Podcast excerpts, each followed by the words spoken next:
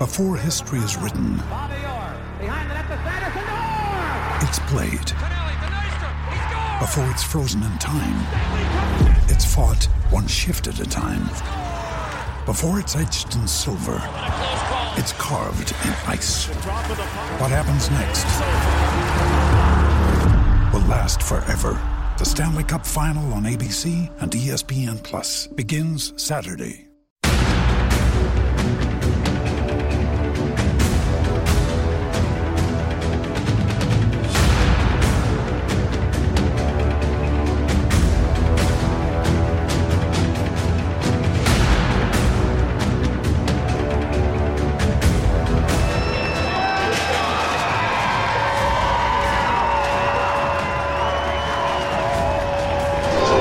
To church last night at 4:30, and on the way out, I talked to the priest and said, "Can you say a little prayer for Trumbull High School?" And he said, uh, "Can't do it. I got to pray for prep."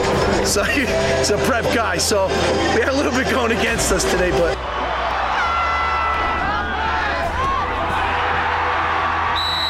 Yeah, obviously we got a little chip on our shoulder. You know that talking to the guys, you know that feeling sucked last year, and you know it's up to us to you know turn that narrative around and win this thing.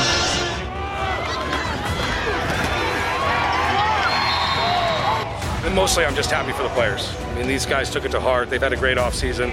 They've worked their tails off. They had uh, an unfortunate ending to their Thanksgiving, and I think it really just opened eyes and, and reminded everyone that this can be taken away from you if you don't go out and earn it every week. And uh, the the way they played this week on Tuesday and Saturday, I couldn't be more proud. Um, there's still one more left, and uh, you know, there's no doubt these guys are going to have a great week of practice and, and, and put all they can into it.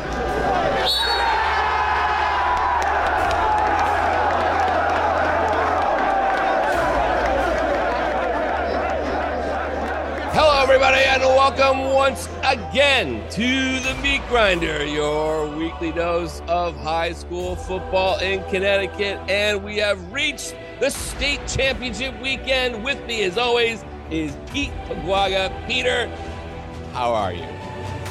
Good, excited. It's been a sprint. We're here. It's been a sprint. slog.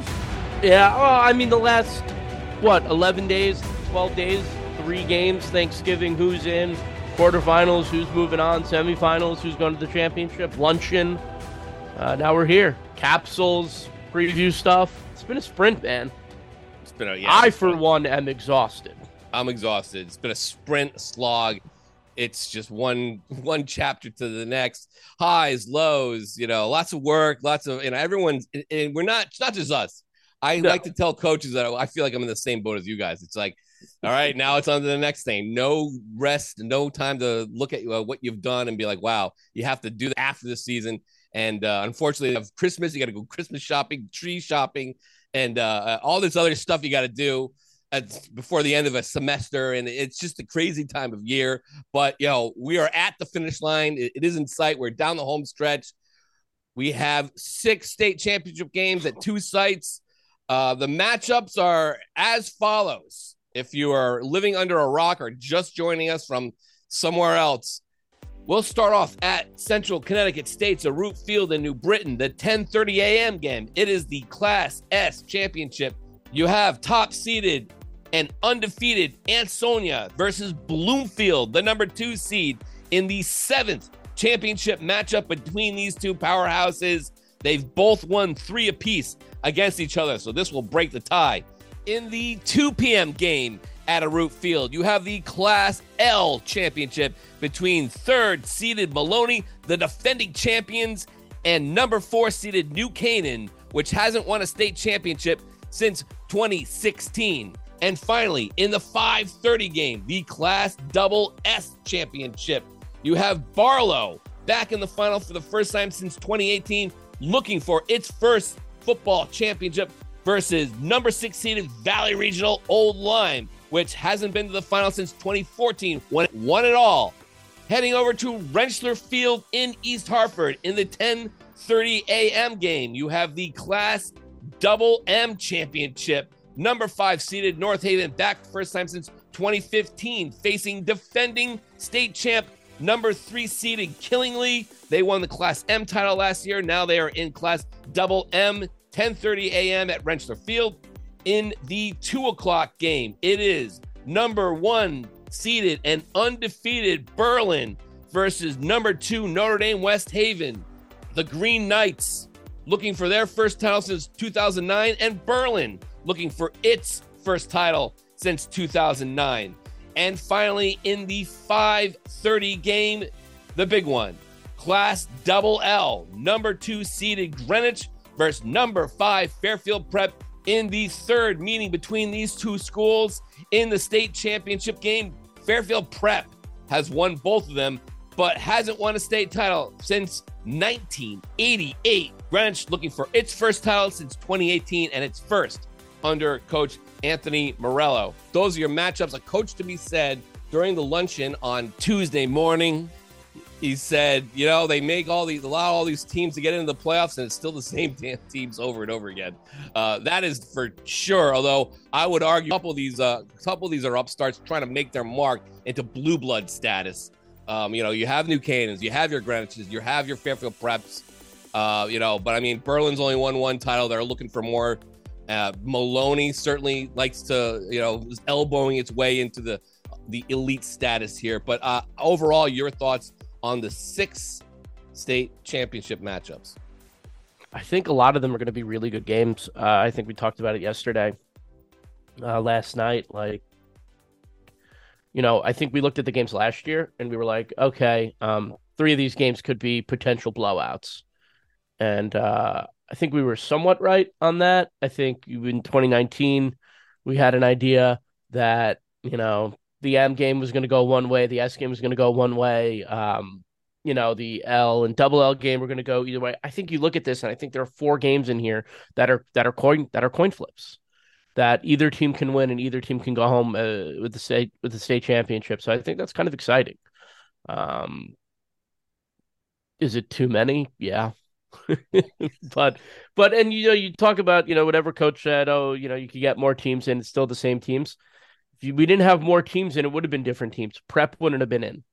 Yeah. Well, they probably right? would have. Some of these teams might not have been in. Yeah. Prep getting in at seven and three and in with only four divisions. I don't know. But yeah, I'm just saying, you know, it's it's the same teams because it's expanded, and then those programs, the better, more consistent programs, are winning out um, over time. So I don't know. I, I'm excited. I think all the games could be uh, could be fun. I look at this like you know you look at it like the 2014 season when we had eight champions and how ridiculous that was, and we can all agree that was ridiculous. But Tom Brockett always likes to say, "Look, the games are great," and he's right. The games were great in 2014. I mean, the games are great is not a good reason to expand the playoffs and then give us more championship.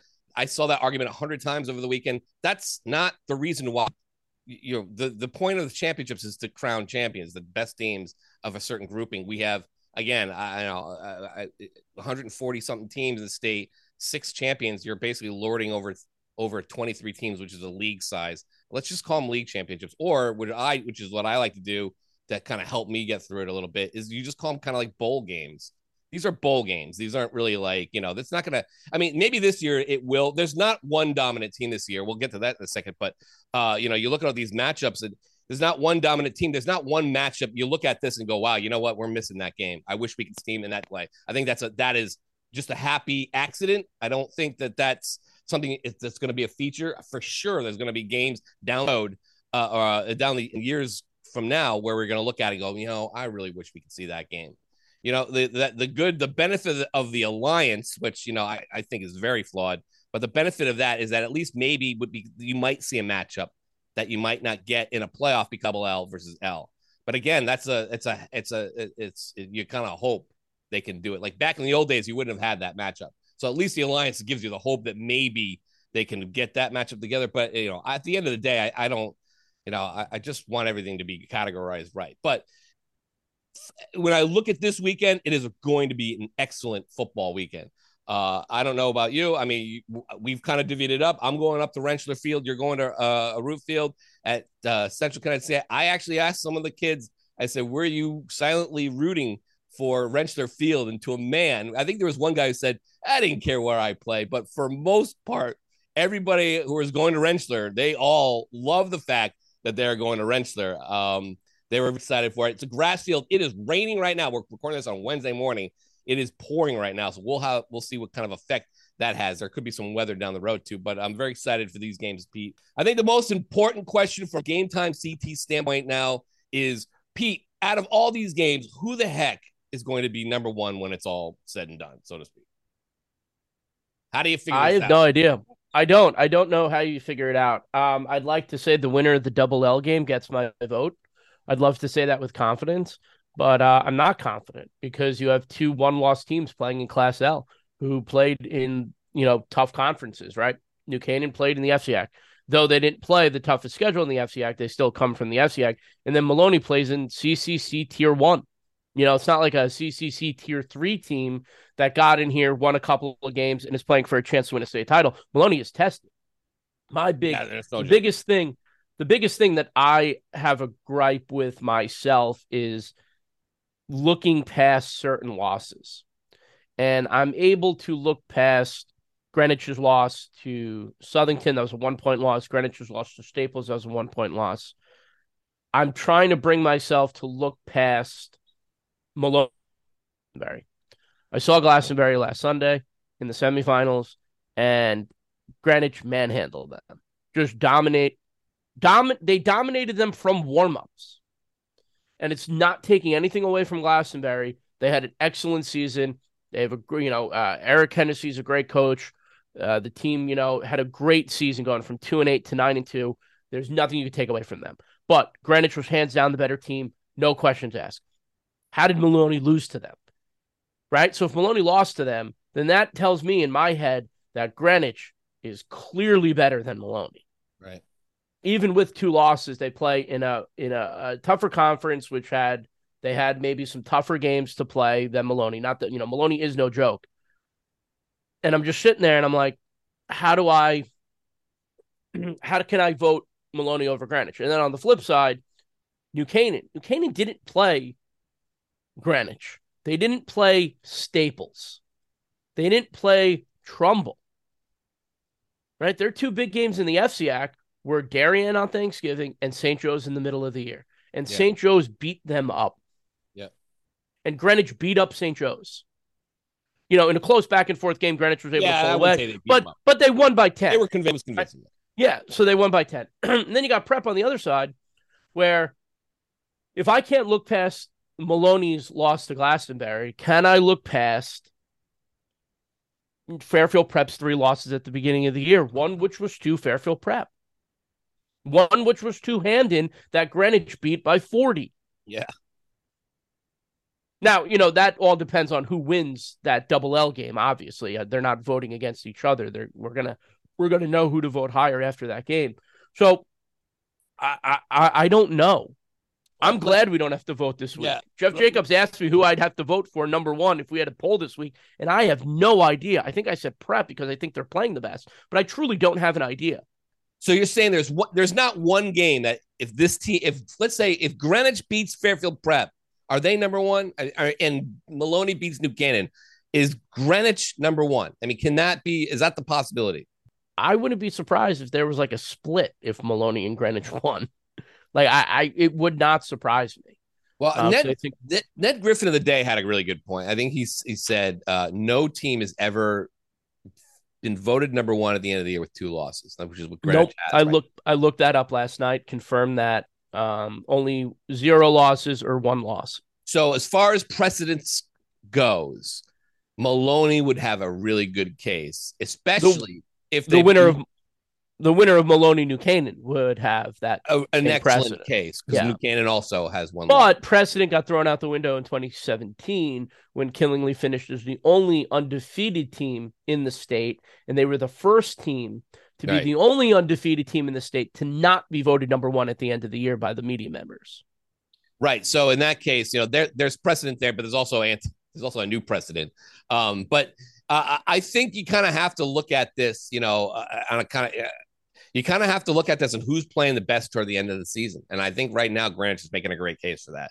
Uh, I think would, it was no contest against Hamden and then against Glastonbury, a team that lost to that. Excuse me, that beat Maloney, no contest. I mean, Greenwich is just firing on all cylinders, and uh, to me, like Maloney would have to really do a number on New Canaan to make it to make to make it harder for me to vote, especially if Greenwich, you know, does a number on uh on Fairfield Prep. I think Fair, I think Greenwich for me has the inside track. They would need to lose to to lose my vote for the most part, or Maloney would really have to impress uh, in beating up on New Canaan. But that's kind of like where I stand now. Um, I think Maloney's got is kind of inside is, is uh, has got some ground to make up and Greenwich. Now, if Fairfield Prep wins and Maloney wins, then we got to have another conversation there. But uh, I mean, I mean, if Prep beats up on Greenwich, three losses, Pete. I know it's, but I think precedent has to be thrown out the window because we're in an unprecedented season. Forty-eight teams made the playoffs this year. We've had six champions before, never forty-eight teams in the playoffs. And you know, if there was four divisions and you know the same number as last year, does Prep get in? Maybe, maybe not. We don't really know. Um, we could do the math and put it together, but we haven't. It would be close. I think they probably would have made it in double L, but yeah, I mean, yeah, but I just think that it's an unprecedented. Maybe they go to time. Greenwich. You know what I mean? Yeah, maybe but but you know what? If we don't have 48 teams in, maybe St. Joe's doesn't lose in the first round. Maybe Southington doesn't lose in the first round, and all of a sudden these teams are now in the mix that aren't in the mix this year, and I think that that changes a lot, and and I, I think that should take away. I think that should change the overall thinking because this is more I, I said this to someone. This feels more like March Madness when you're looking at like resumes now, right? You're looking at resumes, and if Fairfield Prep wins the Double L championship, there's not a team in the state with a better resume than they do. If Fairfield undefeated, Prep... undefeated in SCC Tier One, that could have three state champions. Lost right? to a team, lost to a team in Florida, but did lose to New Canaan. Which, yeah. if Maloney beats New Canaan, I, I got a little bit of a problem there. Yeah, and that it was early enough in the season. You got to go back. That's part of it too. You know, I look at those teams. I've seen them all up live, and it's almost like the eye test. Like they got some dudes on Greenwich, and they got some dudes on Fairfield Prep. They got some big kids, man. Not yeah. to say that Maloney doesn't, but Maloney's got Maloney's got weapons too, though. Right now, I know, Maloney's but I'm talking got... about just overall eye test. You look at them walk onto the field, you're like, oh my goodness, you know. Yeah. I'm not saying that. Uh, well, we said that about it, but... we said that about Fairfield Prep last year, and Darien made quick work of them in the in the finals. So that's not everything. No, no, no, certainly not. But I, I, I think right now, again, I the way I'm looking at it, and maybe I mean voters have whether they're right or wrong. I've had been been at odds with them all year. Usually, like a team that I think should be number one, then they then end up losing, so the voters were right in the first place. You know, that's been a common thing this yeah. year. But uh, I guess the other question is: Does Ansonia or Berlin do they have any shot at number one? I mean, I don't think so. And I'm gonna go I'm gonna go back to 2019 uh to Sheehan. Um, you know, that 2019 team was really good, loaded with a lot of good players, two first team all staters for us, and they played two double L schools and an L school that year because of the SCC schedule.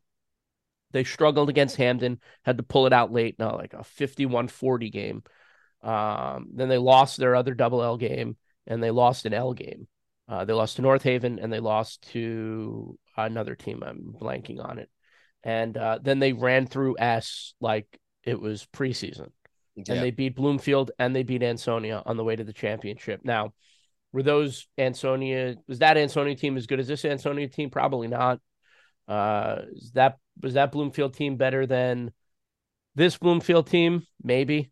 You know, they had Anthony Simpson, they had Darren Bryden, uh, they had Javon Massey. They had a lot of good guys on that on that Bloomfield team, and Sheehan, you know, put up sixty on them, mm-hmm. and you know, Sheehan dominated in that postseason. You know, we talked to those players, and they said the three playoff games were the three easiest games they played all all all year, and um, that's an S school, right? So I have a hard time believing. I think Ansonia or Bloomfield could compete for a quarter or two quarters, you know, a half against a Greenwich or Prep, but I just think they're they're or Maloney or New Canaan, but I just think that their lineups are bigger, right? Their their their kids don't have to play every play.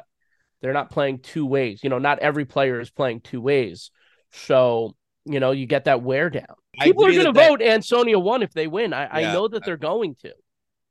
Uh, and I know people are going to do it for Berlin too.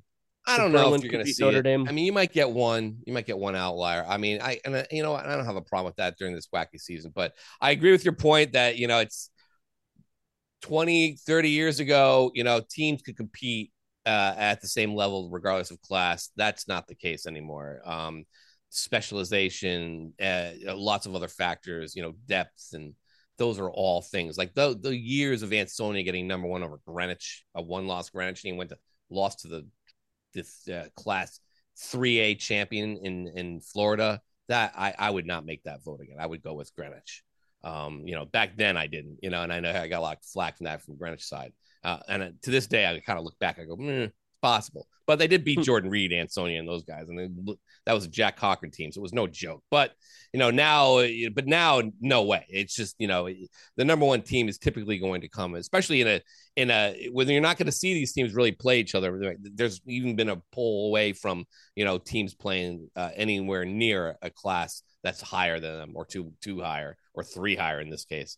So uh, you know, I, I agree with that. I mean, I I think that they'll be in the top five, perhaps an Ansonia or Berlin, which I know you, you would drive you.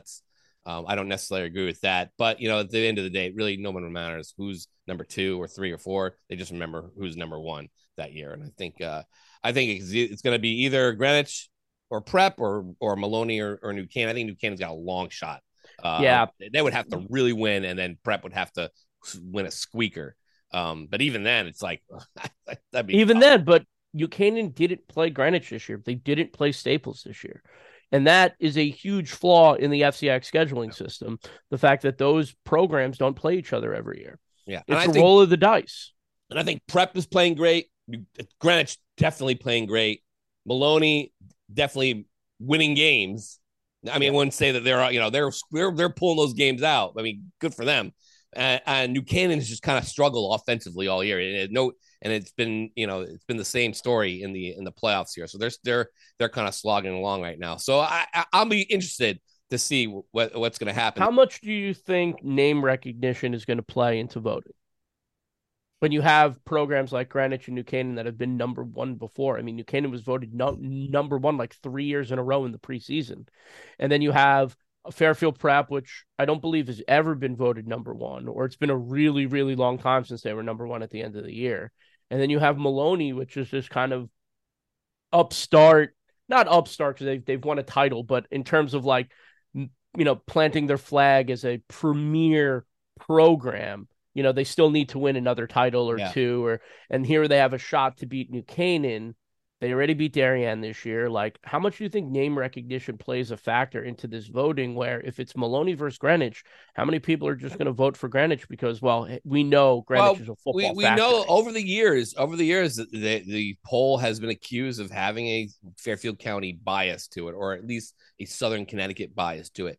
And I think there's something to that, only in the fact that there are going to be more voters down here.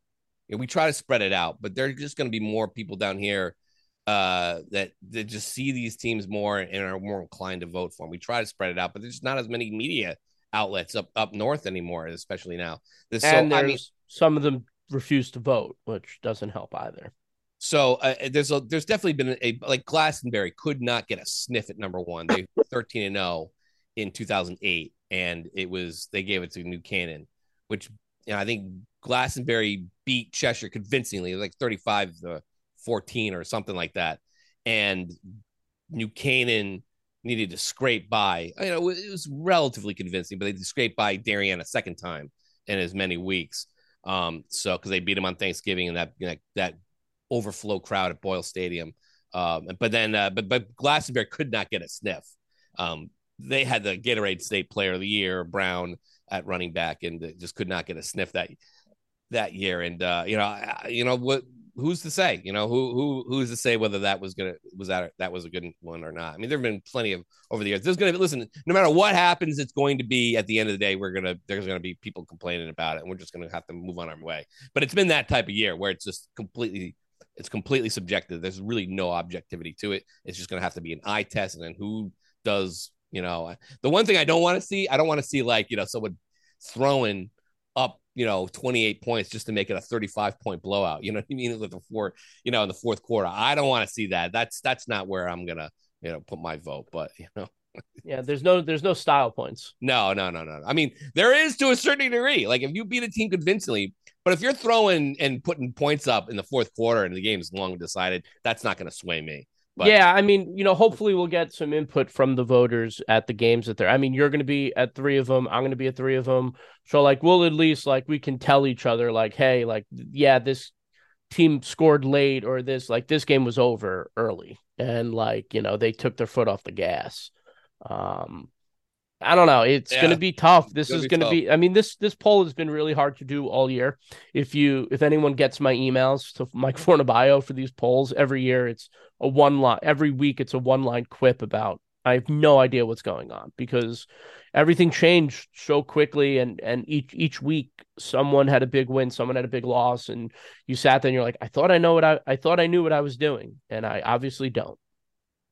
All right. Well, you know, we could go on and on about this, but we have a lot of work to do here. We got to go. We're going to, what we're going to do here is we're going to preview each of these games, each of the six championships, and then Pete and I are going to make our picks at the end of it. So, uh, for the first, we're going to go from bottom up. We're going to start with Ansonia Bloomfield. Take it away, Pete. In the Class S finals, we have a matchup that has been seen many times before in the postseason. Ansonia and Bloomfield are two of the most storied programs in state history. Ansonia has won 20 state titles, and Bloomfield has won nine. The two have met six times in the finals, with each team winning three times. Right? Uh, it's going to be a great game. Uh, you know, we have great respect for them, and I think they have great respect for us, and that's what rivalries are really built on. And the series has been real even. You know, there've been some great games. Um, you know, we most certainly look forward to Saturday being another one. The Chargers come into the game at 12 and 0 and are looking for their first state title since 2016. David Cassetti is one of the state's top two way players and is joined by Makai Ingram to form a dynamic duo on offense that is outscoring opponents 41 to 13. Uh, I think it's the bond we have. You know, we've all been playing together. We all like get together really well. We have like a like a very like different bond. You know, we we gel together on the field, like probably better than a lot of other teams. And like our chemistry and like the heart the heart we have, like you know, second half we just like think we're gonna win. Bloomfield is back in the Class S finals for the fourth straight season, with their only win coming in 2018 over Haddam Killingworth. The Warhawks are led by the Kerr twins, juniors Devion and Davion, and junior quarterback Darian Foster. The team lost two games this season, a six-point loss to Killingly, where they led in the second half, and a three-point loss to Berlin the week Bloomfield boys basketball coach and assistant football coach Kevin Moses died. Bloomfield has won eight straight, and the Warhawks are in search of their 10th title.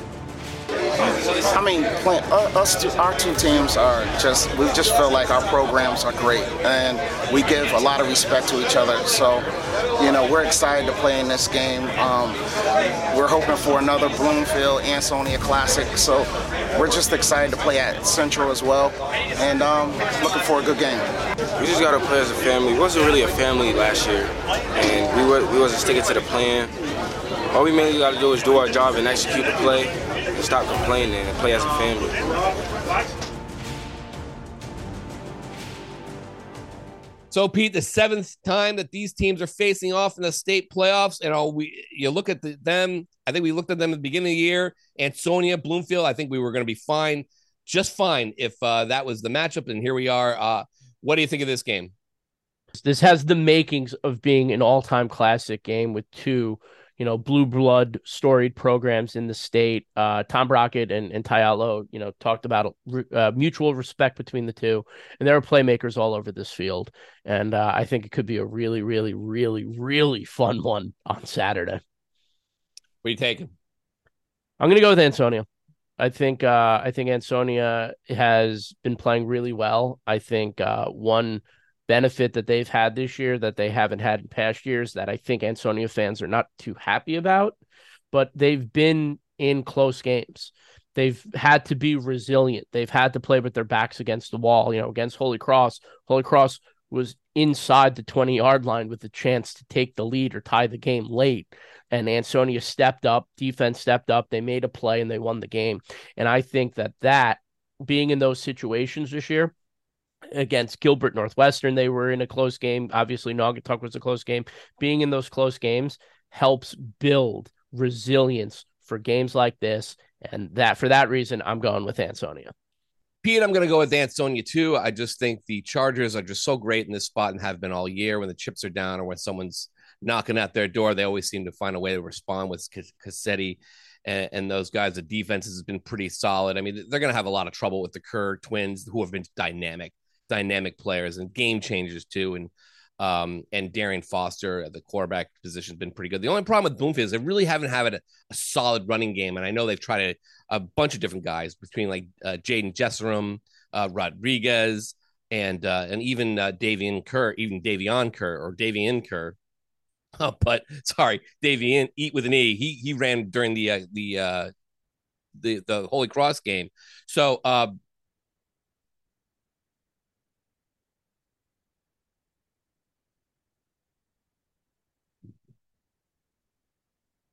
Pete, I'm going to go with Ansonia too. I just think the Chargers might be the more complete team. I know Bloomfield's just so dynamic. I mean, the, the Kerr twins are electric.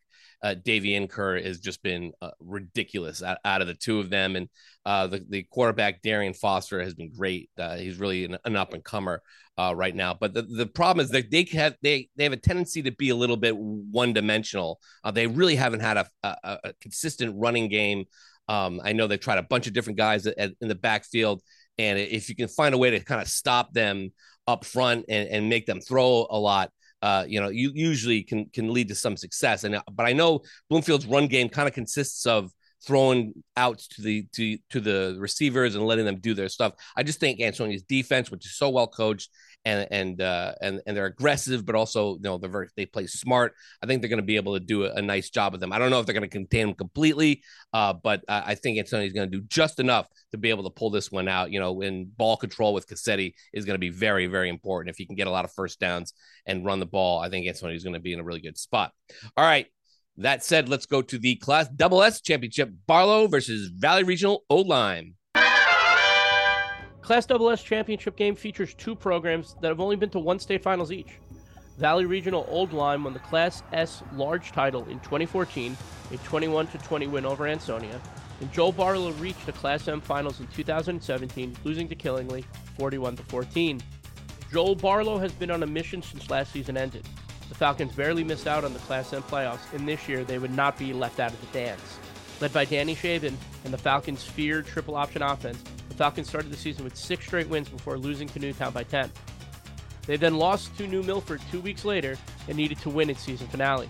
Shaven took over, running for five touchdowns to beat Weston and punch his team's ticket into the playoffs. I mean, we're versatile. We got a we got a bunch of people we can give the ball to. It's it's not just a one man show, which a lot of people think. I mean, we could give the ball, we could pitch the ball, we could do a lot.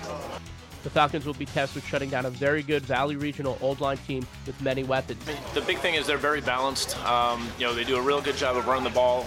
Big offensive line. They move their linemen around, pull guys. Um, so that kind of causes some matchup problems. And then obviously, if you try to load the box, you know, they're going to throw the ball down the field. You know, they can stretch it with the receivers that they have. Uh, quarterback does a real good job of extending plays and then finding guys down the field. So uh, they definitely create some matchup problems. Um, you know, hopefully we can you know use our, our, our front four to get some pressure and you know then get some work done in the secondary.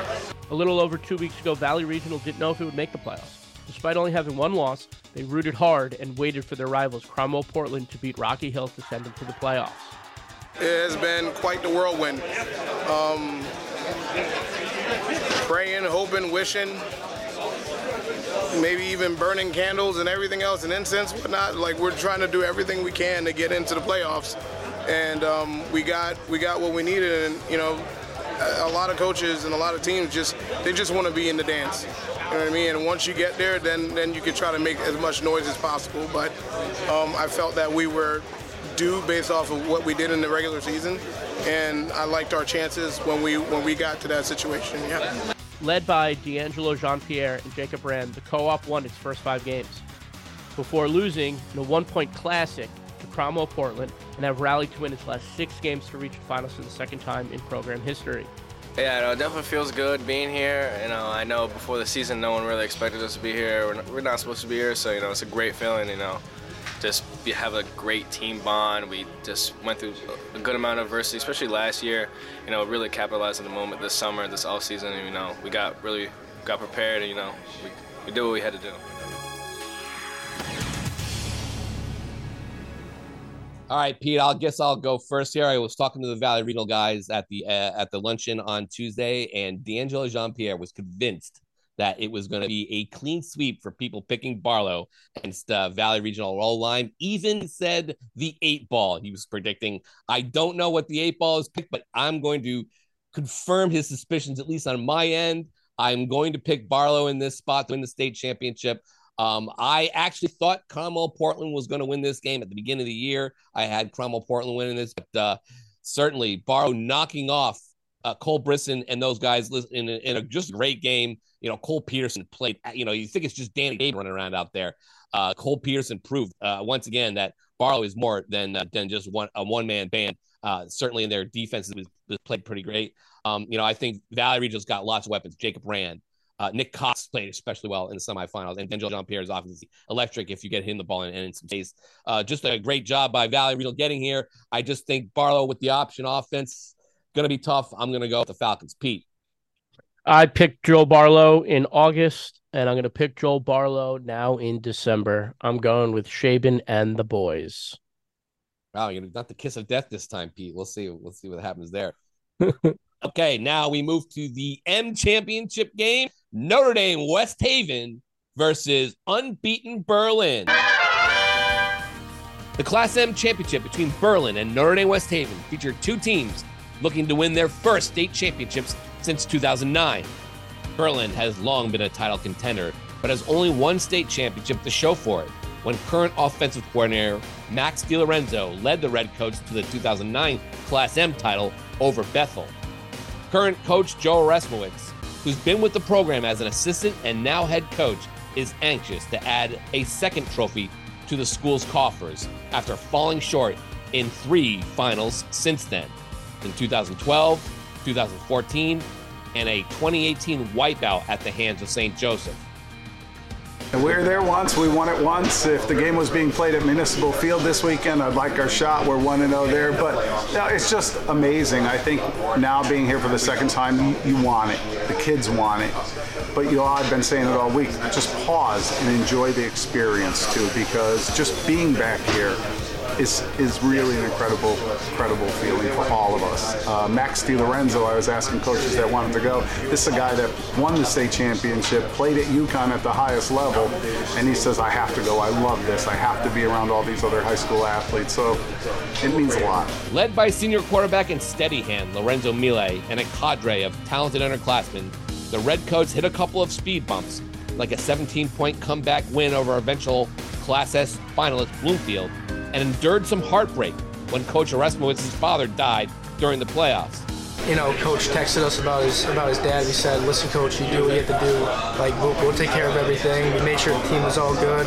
I mean, I think he gave us a lot of motivation in the playoffs. I mean, Coach showed us everything for us. We all love him. He's like a second father to every one of us on the team. So, uh, yeah, I think it gave us a lot of motivation. Yet the Redcoats roared to a 10-0 unbeaten season and then defeated Branford and then Rockville to reach the state final. Now they're looking to cement themselves as the best team in school history. We put so much pride into this program. We put so much pride into what we do.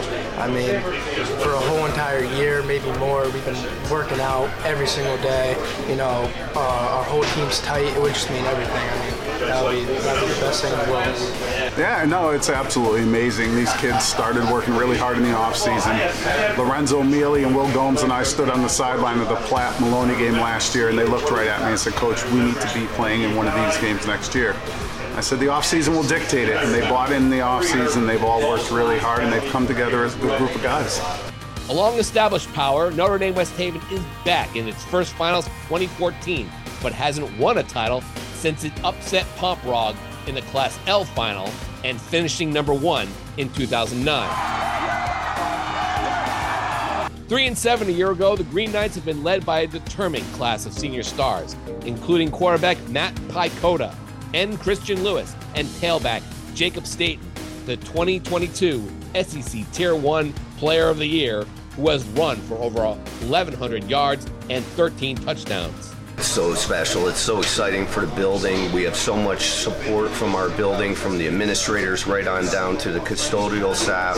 Our building is excited and our players are excited, and I'm I'm happy for my coaches and for our our uh, players. The hard work and the determination of the senior-led team. I mean, uh, there's 19 of us that are seniors that start, and the whole team is senior-led. So kind of as a group, we like put our heads down and really worked hard to get to the place that we are today. And you know, so without our seniors, I don't think we'd be here. Notre Dame's only losses were to fellow SCC playoff teams West Haven in the season opener, and Cheshire and Fairfield Prep. They're coached by Joe DiCaprio, a dyed in the wool Notre Dame guy who hopes to join his brother John and his mentor, Tom Marcucci, as the school's championship head coaches. I don't. I mean, I would just be excited. I'm not a big rah rah guy for myself, especially. I, I just want to win for the coaches, the team, and the building. I love this school. I, I love it. I love it. I don't want to imagine myself anywhere else. I think it would be good for our building. Uh, again, we have so much support, so I would be, you know, over the moon.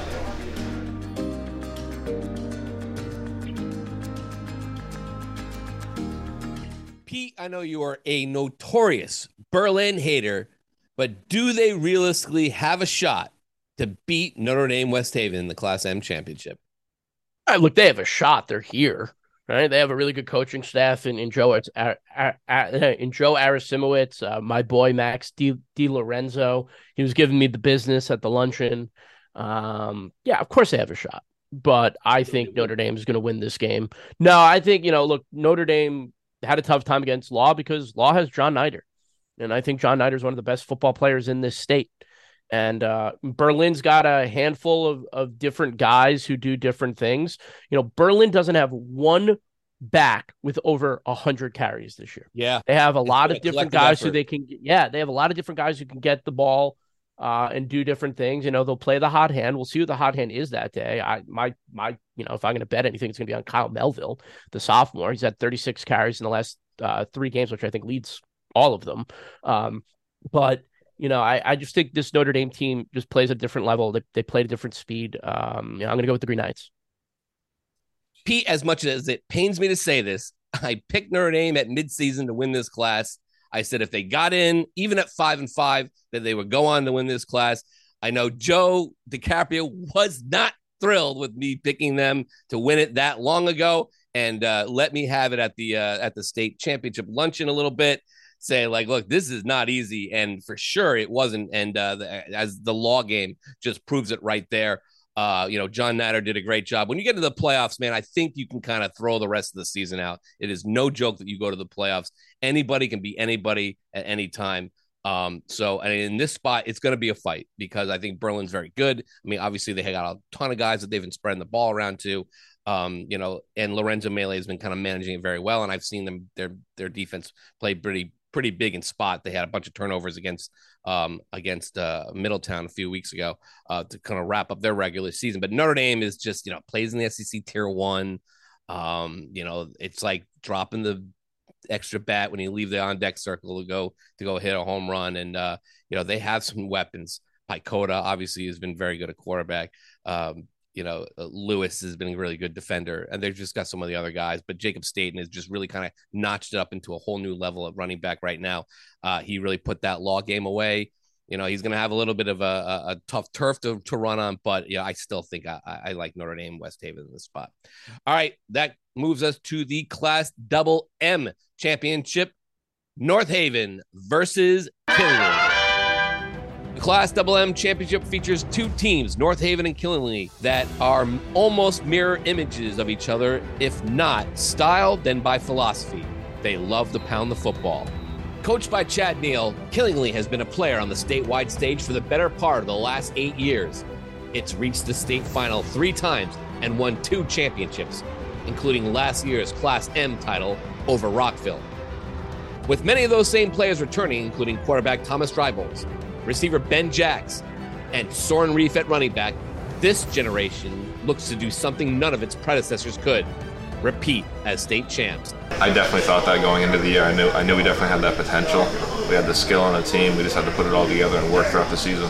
It's just knowing we're playing in a bigger stadium. We got the chance to go back to back, but we're we're, we're not looking at it any differently. We're still preparing the same. We're keeping a level head about it. While Reef has assumed the role of the team's battering ram following standouts Jack Sharp and Spencer Lockwood before him, Drybolts and Jacks have teamed up to give Killingly a bona fide air attack for the first time. Because of uh, who we had back at quarterback with Thomas Drybolts, Ben Jackson receiver, and Noah Colangelo. I think with those three guys, they're all playmakers. They came on late last year, made plays in big games for us, had a great offseason together. And when you when you have such a strong running game, it opens opportunities for those guys to get open. Killingly's only loss was a stunning 41 to 26 loss to Windham at midseason, but that setback merely refocused this team's postseason drive. Killingly smothered Wethersfield in the quarterfinals and then outlasted Masuk in a 54-41 shootout to return to the state final. Standing in their way is North Haven, coached for more than two decades by Tony Sagnella, a star lineman at Hamden and Rutgers who earned a Super Bowl ring with the Washington Redskins.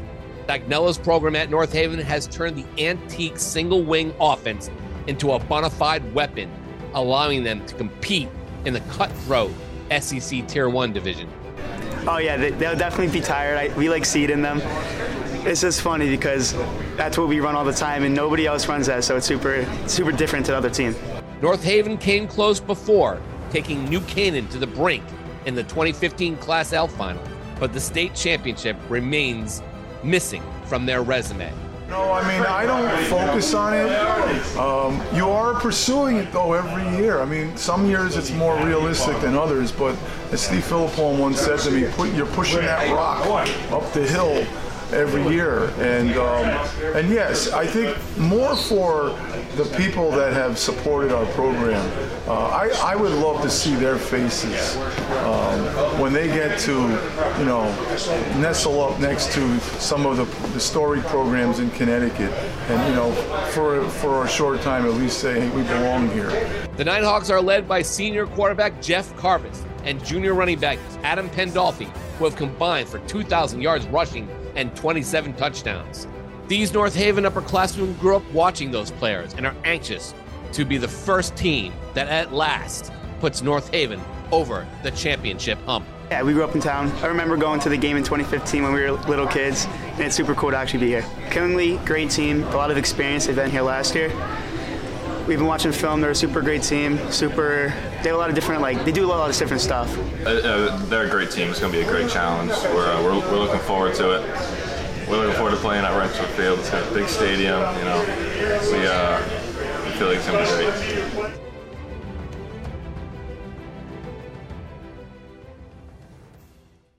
All right, Pete, I'll go first. You know, when I was at the luncheon, I had a couple coaches come up to me and they looked and said, "There's no way North Haven's going to lose that game, right, against Killingly." And I don't know. I mean, I, I, maybe a month ago, if you'd said that, I would have ever agreed. I would have said there's just no way. They just pound that rock and uh, and they move the ball. But you know, against the Killingly team that's used to it, uh, Killingly team that that that's their mo too. They love that type of uh, game. They love the, that type of game. Uh, they'll be ready to play that type of game, even if the offense is a little tricky. I'm sure North Haven will get its pops in. But on the other side, I really like Killingly's offense.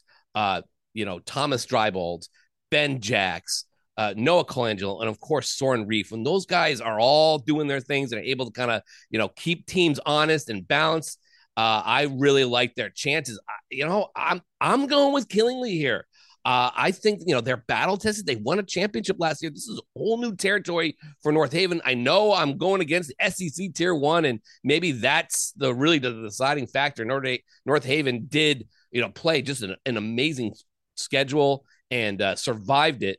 Uh, but you know, I look at that that Wilton game. I get a little worried about that game. That was a pretty tough competition there, and yeah, they pulled it out. But I don't know, North Haven. Is North Haven ready uh, ready for the stage now? I know these players are, but uh, it's going to be a great game nonetheless. But I, I'm going to go with Killingly here. I, I really think the uh, uh the the team is going to going to ride off into the sunset with a second consecutive victory, which has never happened. And plus, they love the idea of playing at uh, at Rentschler Field. Uh, Thomas Drybolt said, like, look, we were we are really excited to play back on grass again. You know, it's like old school. So uh, they're an old school lunch pail team, and I I like their chances here. I'm going with Killingly. This one was really tough. Um, I'm going with North Haven. Um, I think you know they'll the grass plays a huge benefit to them. I think you know they have the guys who can slow the game down. Jeff Kravis. Oh man, Jeff Caravis. Car- Caravis. Carvis. Uh, Carvis, Carvis, Jeff Carvis, and Adam Pandolfi. I think are really going to just slow this game down. I think North Haven's going to win at the line of scrimmage. Um, you know that Killingly loss to Windham uh, just still doesn't sit well with me, and uh, I know it doesn't sit well with them, and that's why they'll probably come out with you know uh, just and absolutely make me with egg on my face. But uh, I like North Haven here. I think uh, I'm going to go with the SCC sweep. We next go to the Class L Championship. Maloney versus Blue Blood New Canaan. The Class L matchup features the defending Class L champions Maloney and one of the premier blue blood programs in Connecticut, New Canaan. Maloney lost a ton of starters from last year's team that captured the first state title in program history, but it didn't stop the Spartans from starting the season on a hot streak. Josiah Gonzalez Rose is the emotional and vocal leader of the team, helping first year quarterback Kyle Valentine get comfortable, and junior Dante Kelly has exploded onto the scene, making plays in all three phases of the game. The Spartans opened on an eight game win streak, including wins over Darien and a classic double overtime win against then number one Southington. The win propelled the Spartans to the top spot in the Game Time CT media poll, though the next week Maloney lost in overtime to Glastonbury. But the team rallied with wins on Thanksgiving, the quarterfinals, and the semifinals to return to the title game for the second straight year and third time under coach Kevin Frederick. Frederick said this team has some similarities to last year's group, Whew, biggest difference between the two teams. I mean, I say you know every year the teams from year to year, no matter if championship team or not, you're, you're different. Your personnel is different, leadership's different. Um, you know, I think their grit and toughness is is similar. You know, they they're both you know both teams are very tough teams, very um, coachable. These guys both both teams really listen really well, pay attention to you know to details really well. So those things are important, obviously. Um, you know, in the making of a good championship football team. Uh, I think we're a little more athletic than we were last year. You know, a little more speed than we were last year. Um, you know, so a little different styles there. I think this year we're going to beat you with our speed and uh, and our explosiveness. This season, the Rams have flown under the radar, relying on a stout defense that has allowed just 112 points this season and scoring timely touchdowns. The Rams started the season 6 0 before losing to St. Joseph. The team won its next two and held on to defeat its rival, Darien, on Thanksgiving 13 10. Matt Salmini leads the defense with over 100 tackles and has made some big time, game changing plays. And Ty Groff, who is the Rams quarterback, is a true offensive weapon with his foot Coach Lou Marinelli said his defense is ready for the challenge of stopping Maloney's offensive weapons. They sure do. They, they, have, they have a lot of athletes and uh, a lot of weapons that uh, we have to kind of think about. But I, you know, I, I think defensively our uh, our team has, has faced a lot of different offenses and, and uh, have, have done very well. So it's just another challenge that uh, you know we're going to have to uh, try to figure out. But I mean, they're they're really uh, dynamic uh, on offense. So we have our we have our hands full. Uh, you know, obviously it means a lot just to win a state championship, no matter who you're going to play. Um, obviously, New Canaan is a storied program.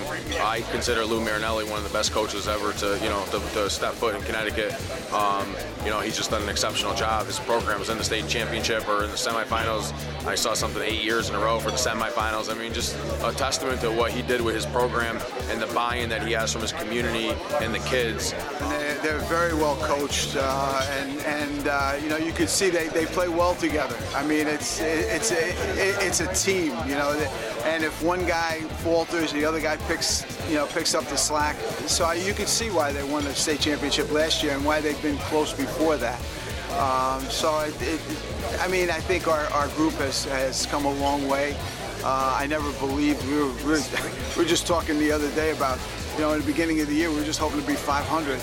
Uh, but these seniors have come along so well. So I think, you know, we're ready for a challenge like this, and uh, we'll see how it goes.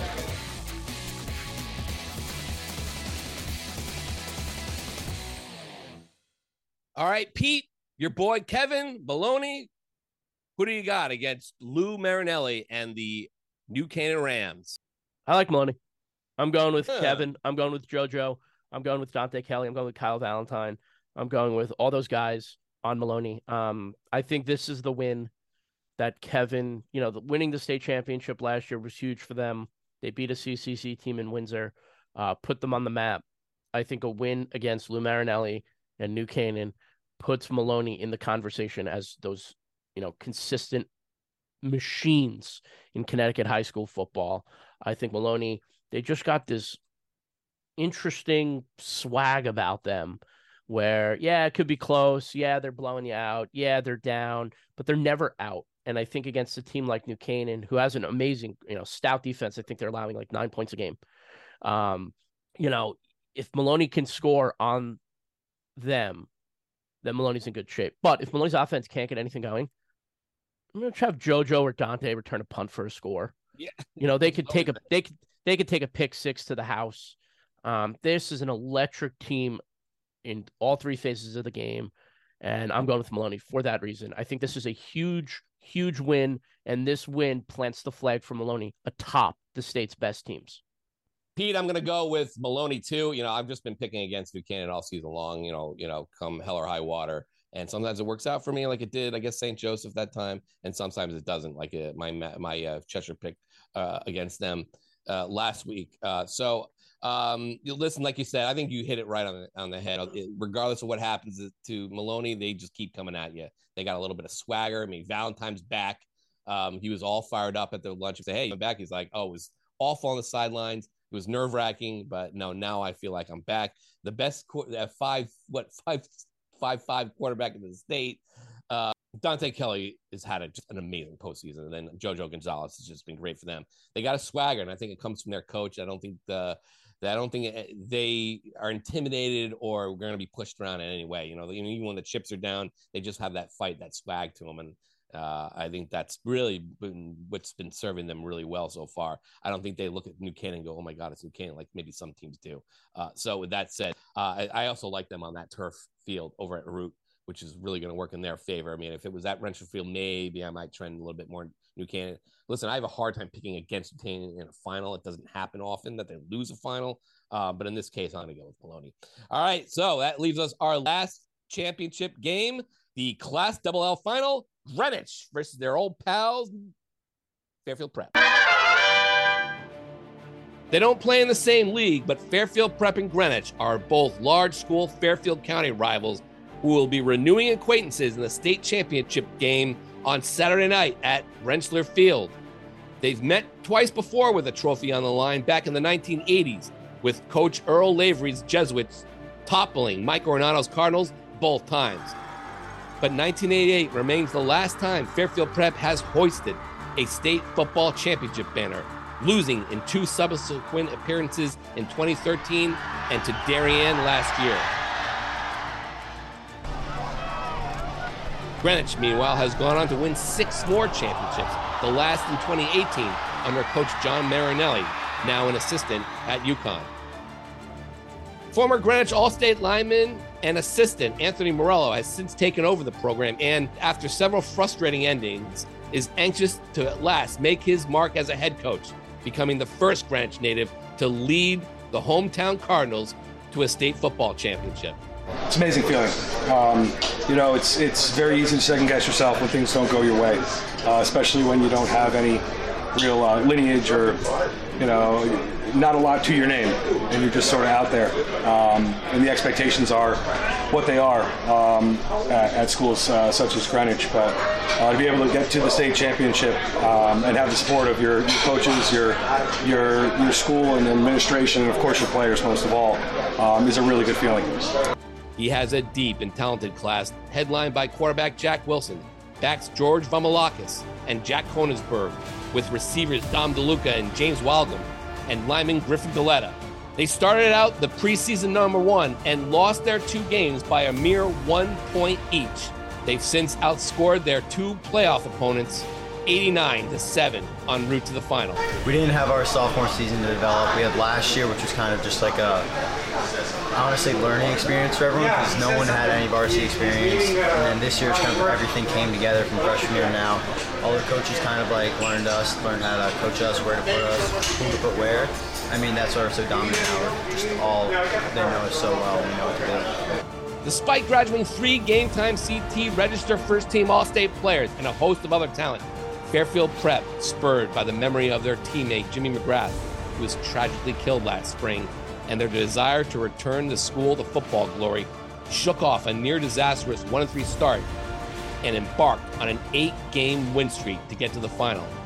They've been led by linebackers Tanner Langus and Bryce Muller, not to mention a revamped offensive attack headed by quarterback Tyler Smith and Ryan Presano. Senior tailback Wally Wachowski's hoping to become the second member of his family to win a state championship. His father, Eric, was an integral part of that 1988 title.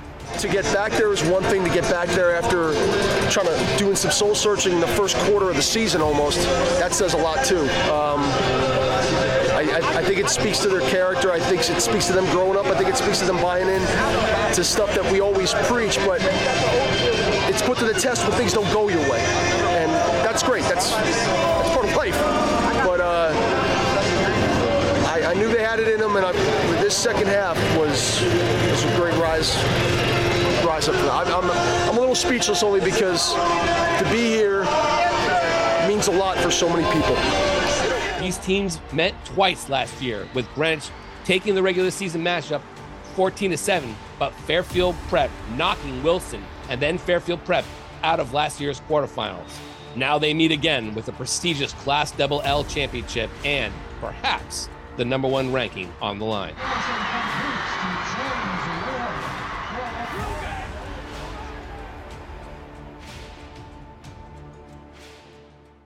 So, Pete, lots to kind of digest there for Fairfield Prep versus Greenwich. I mean, these are two teams that have they have played each other twice in the state championship games. Fairfield Prep owes its titles to to Greenwich. Thank you, Greenwich. And their last one, 1988.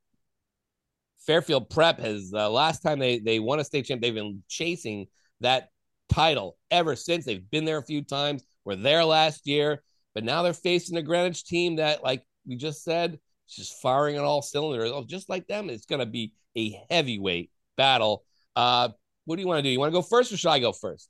I'll go first. I'm going with Greenwich. I think Greenwich is the best team in the state. I think they have the most weapons. I think they have the best 11 guys on both sides of the ball when they're playing together. Um, I think Jack Wilson's one of the best quarterbacks in the state. I think Konsberg and, and Vamalakis are a dangerous one-two punch at the nice, running nice game. Job on, nice job. Thank you. I practiced. I practiced that. Uh, I think if if James Walgram's not gonna gonna beat you, Charlie Dixon will, and I think Dom DeLuca is a matchup nightmare. He's faster. He's bigger than any defensive back who's going to cover him, and he's bigger than any linebacker who's going to step in front of him. Um, and then defensively, my my boy, my dog, Griffin Galata, is just a menace. He is just in the backfield. Him and DeLuca just causing chaos. James, uh, uh John and John Insignia is is is he's got you know he's just in every tackle. Flying around the field. I, I just think Greenwich is is the best team in the state, and I think they're going to go out there and prove that on Saturday. Pete, I think you're right. I think Greenwich is playing right now like the best team in the state. Those two uh, semi, semi and quarterfinal matchups, uh, no contest whatsoever. That said, I think Fairfield Prep is also playing like one of the best teams in the state. It is going to be a heavyweight matchup. I mean, uh, you know, Tyler Smith throwing four touchdowns in the second half uh, last week against uh, Trumbull. Uh, it was great. I mean, obviously their defense has been there all season long, and Fairfield Prep getting the offense going and the run game going, and the and the receivers, its tall receivers, there are going to be a matchup problem for Greenwich. But that said, like you said, Jack Wilson, uh, Dixon, uh, these guys, uh, I think the, we all knew at the beginning of the season this was going to be the team to beat. Teams beat them on one point piece. Greenwich has been great uh, otherwise. I can't pick against them at this point. I voted for them at number one to start the year. Uh, I'm gonna say that they're gonna start. They're gonna end the season the way they started it by becoming the number one team in the state. Uh, although it's gonna be it's just an epic game. Get your tickets now. Uh, I guess the only way you can get tickets, folks, is if you go online. No, no more. You know, you have to get online, and, and it's all phone and and uh, so make sure you, you you secure that. Don't go to the, the stadium looking to get a walk up. Get your tickets in advance. Uh, but that will be a great one uh, to cap things off at uh, at Rentschler Field. So there you go, Pete. Um, you know, a couple of surprising picks. I'm anxious to see what the board looks like, but uh, you know, we Forno Forno is picked against us here for, for Fairfield Prep. Uh, you know, I don't know if I have a shot to win this thing. I think it's possible if if I think Stewart. uh, No, no shot. No, No Let's shot. it. No shot. Yeah, I, I the board is done. Uh, it has not been released yet. Outside, I haven't done I haven't done my eight ball. Uh, haven't done my eight ball shakes yet. So um, I got to do that. But the way the Yeah. board looks, uh, the only way Dave Stewart can lose is if him and Fornabio tie, and Forno will get the tiebreaker on regular season wins. Yeah, look at that. Um, so it's in Stewart's hands. He was in his hands. He was up two games last year and lost going into the finals. He went one and three in the finals last year. So Will he pick New Canaan is the big question. So check out the board. Will Will Dave Stewart pick against New Canaan? Probably not happening. That's right Never. there. He's handicapping himself. He just cannot bring himself. Guy, New Canaan, tell Dave it's okay. You're not gonna you're not gonna hate him if uh if you uh, if he picks against you. You can tell him that. Uh, so there you go, Pete. You know it was a. Uh, a great semifinal round, and uh, we're gonna have some great championships. Uh, you know, um, I'm I'm excited. It's gonna stink. We're both on different sides. That's my one problem about this whole thing. I really wish it could be at one spot. I, I don't like the idea of championships being played all over the place. But I mean, again, if you're gonna have six fa- championships, there's just no way that that's a, a possibility uh, unless they go back to four, which I think that they will eventually do in the future. You know, some sort of expanded you know playoffs, which I don't I don't want either. But um, but I think that's what the future looks like. So. Uh, but again, these are think of if you, you don't like six championships like I don't think of these as more like bowl games.